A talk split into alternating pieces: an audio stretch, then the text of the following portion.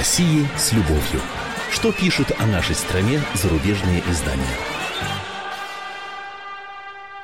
Здравствуйте. В студии замредактора отдела политики комсомольской правды Андрей Баранов. И, как обычно, я знакомлю вас с обзором наиболее интересных публикаций в иностранных СМИ о нашей стране. Ну, если еще месяц-два назад у кого-то и сохранялись иллюзии, что Запад готов идти на глобальный компромисс с Россией, искать возможности прекращения войны на Украине прежде всего, вместе бороться э, с международным терроризмом, то теперь стало уже совершенно очевидным. Западные страны, многие из них, кстати, под прямым нажимом США, пытаются нанести прямой и непоправимый геополитический и экономический ущерб России, препятствуя ее возрождению в качестве мировой великой державы. Главной целью является смещение а под этим можно подразумевать и свержение, и даже уничтожение, как это пытались сделать на Украине, э, нынешнего руководства страны, э, которые эти наши кристально чистые зарубежные партнеры-демократы предпочитают, предпочитают именовать режимом Путина.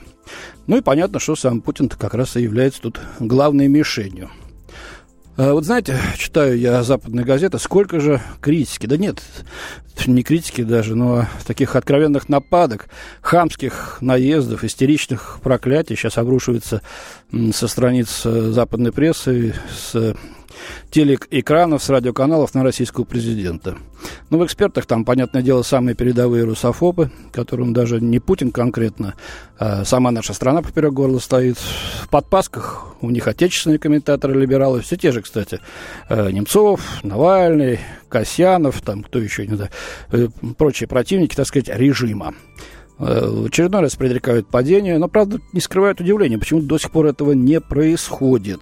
Э, самое расхожее объяснение – народ у нас вот быдлячий-то. На печи лежит, водку жрет, э, до цивилизационных ценностей не дорос. А вот сил городского креативного класса пока не хватает. Ну и как хочется-то им, чтобы хватило наконец, и строятся новые надежды. Читаем. А, агентство Bloomberg публикует интервью с экономистом Михаилом Дмитриевым, который, цитата, предрек антипутинские протесты 11-12 годов. А, он утверждает, что Россия, возможно, входит в новую эру восстаний, которые будут спровоцированы экономическим спадом и обостряющимся конфликтом на Украине.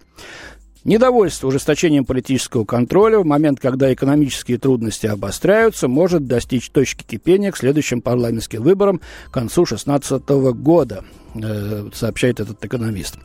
Аргументы. Ну, тут вообще блеск. Дмитриев сообщает, что э, в вопросе по заказу Комитета гражданских инициатив Алексея Кудрина, ну, понятное дело, Алексея Кудрина, социологи выяснили отношение респондентов к Путину, спрашивая, с какими животными он у них ассоциируется. Результаты указывают, что доверие резко снизилось. По сравнению с таким же опросом в начале 2014 года, две трети респондентов, две трети респондентов назвали гораздо более мелких животных. Например, сравнили Путина не с медведем, а с ежом, говорится в статье. Вот такая вот, такой уровень аргументации. Э, кто эти две трети, и хотелось бы тоже посмотреть. Но вот пока рейтинг у Путина, ну, 85%, надо же, досада какая, а? А не беда, Дмитриев комментирует. Дальше.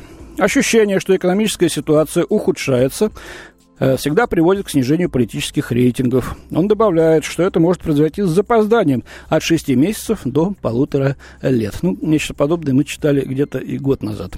Так что 6 месяцев уж миновало. Да и год тоже почти уже. Еще публикация в International New York Times. Э, российский журналист Максим Трудолюбов. Он, кстати, стипендиант фонда Нимана в Гарвардском университете и иностранный член Ельского университета, это все в США, э, ищет разгадку в бедах России 90-х годов и в том, как справлялся с ними Ельцин. Э, в 91 году Ельцин окружил себя интеллектуалами, но осуществить прогрессивную программу не удалось. И Ельцин, и потом Путин старались позиционировать себя как олицетворение российского государства. Но Ельцин осознал, что это создает опасный прецедент и ушел в отставку. Но мы-то все знаем, что он ушел в отставку по другой совершенно причине, по неспособности просто физически дальше оставаться во главе страны. Ну, цитируем дальше. Путин, например, уверяет, что он и российское государство едины, говорится в статье. Более рационально мыслящий лидер заботился об экономическом росте и удовлетворении запросов своего электората – но Путин полагал, что истинная причина проблем России – вмешательство из-за рубежа, говорится в статье. Ну, да нет, конечно, наши проблемы-то и болячки э, Путин знает. Э, те, кто э, следит за политикой, э, прекрасно осведомлены, что он сто раз об этом говорил и продолжает говорить.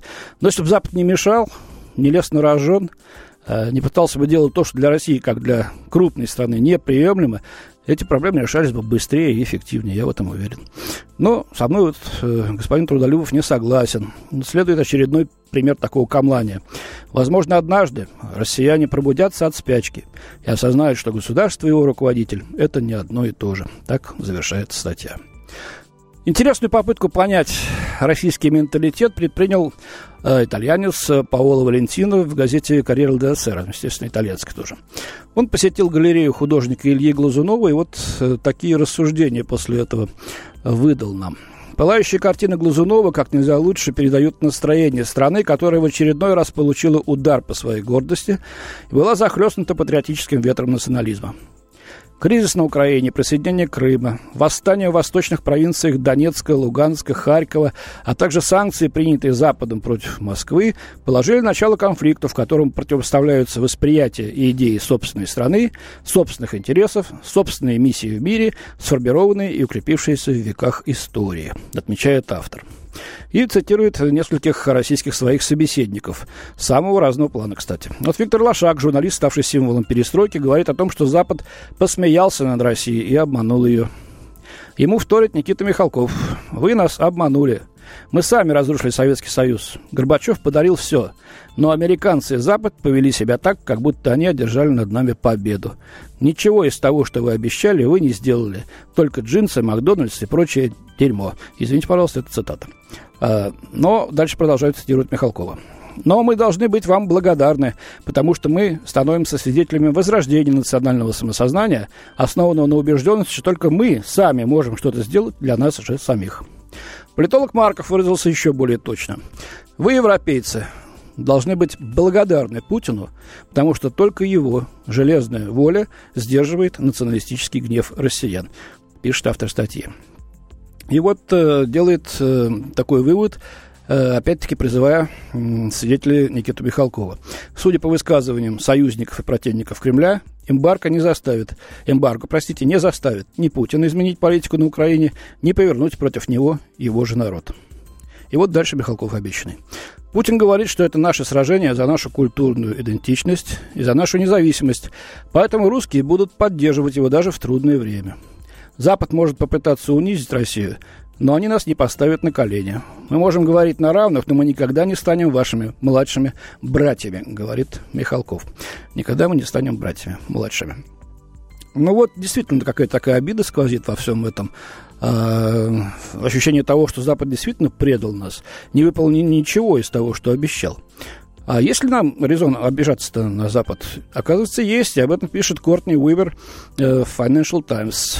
Э, она вот э, перечислила несколько из таких обид, которые накопились в России на Запад за почти 15 лет, что, так сказать, вот ну, Владимир Путин так или иначе остается у руля страны. Первое. Расширение НАТО. Путин ссылается на обращение генсека НАТО Манфреда Вернера в 90-м году, который заявил, что НАТО не станет перебрасывать свои силы восточнее Германии и даст СССР твердую гарантию безопасности, пишет автор. Путин использует угрозу дальнейшего расширения НАТО как оправдание аннексии Крыма, считает газета. Второе. Победа в холодной войне, причем победа у нее, Виктория, значит, написано в кавычках. Путин, как и многие россияне, полагает, что после распада СССР Запад воспользовался слабостью России, чтобы экспортировать свои традиции и ценности, игнорируя российские, пишет газета. Путина также возмущали планы э, создания э, системы ПРО буквально у наших границ. Третье. Грузия, Украина в НАТО. Перспектива вступления этих стран в НАТО обострила противостояние России и Запада, подняв его на совершенно новый уровень, э, поясняет газета. Я помню, как на саммите НАТО в Бухаресте в 2008 году э, Путин лично выступил с речью, и чем поразил многих журналистов, ожидалось выступление совсем другого политика, в котором обосновал э, так сказать, нежелание, вернее, вызывала опасность того, что эти страны будут втягиваться в НАТО, и тогда этого не произошло, дорожной карты им не предоставили. Четвертое, Ливия. По мнению аналитиков, резолюция ООН о создании бесполетной зоны в Ливии стала одним из решающих толчков к разрыву России и США, пишет газета.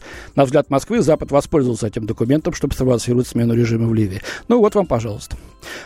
Вот такие претензии. Ну и напоследок, э, э, Бен Хойл в британский «Таймс» пишет, что э, Путин снижает цены на водку для поднятия духа. Вот, минимальная э, цена теперь за пол-литра начинается с 185 рублей, это 1,8 фунта стерлингов. Минимальный порог снизился на 16%. Давать массам то, что они хотят, хотят, Путин, кажется, научился на ошибках Михаила Горбачева, который объявил алкоголизму войну через три недели после того, как стал советским лидером в 1985 году. Но эффектом стал немедленный рост продолжительности жизни. Средний россиянин сегодня пьет меньше водки, чем пил 10 лет назад. Однако исследование, опубликованное в журнале «Ланцет» в прошлом году, показало, что 25 российских мужчин умирают, не дожив до 55 лет. Вот такая статистика. У меня на сегодня все. До свидания. В студии был замредактор отдела политики «Комсомольской правды» Андрей Баранов. 1418 дней и ночей, 2600 километров по дорогам войны, 7 миллионов героев, награжденных орденами и медалями, 26 миллионов погибших и вечная память. История Великой Отечественной войны глазами журналистов «Комсомольской правды». Каждый день мы рассказываем, как это было. Один день из жизни страны в 41-м, 42-м, 43-м, 44-м и 45-м годах. Истории нашей победы. С 22 июня по 9 мая. На радио «Комсомольская правда».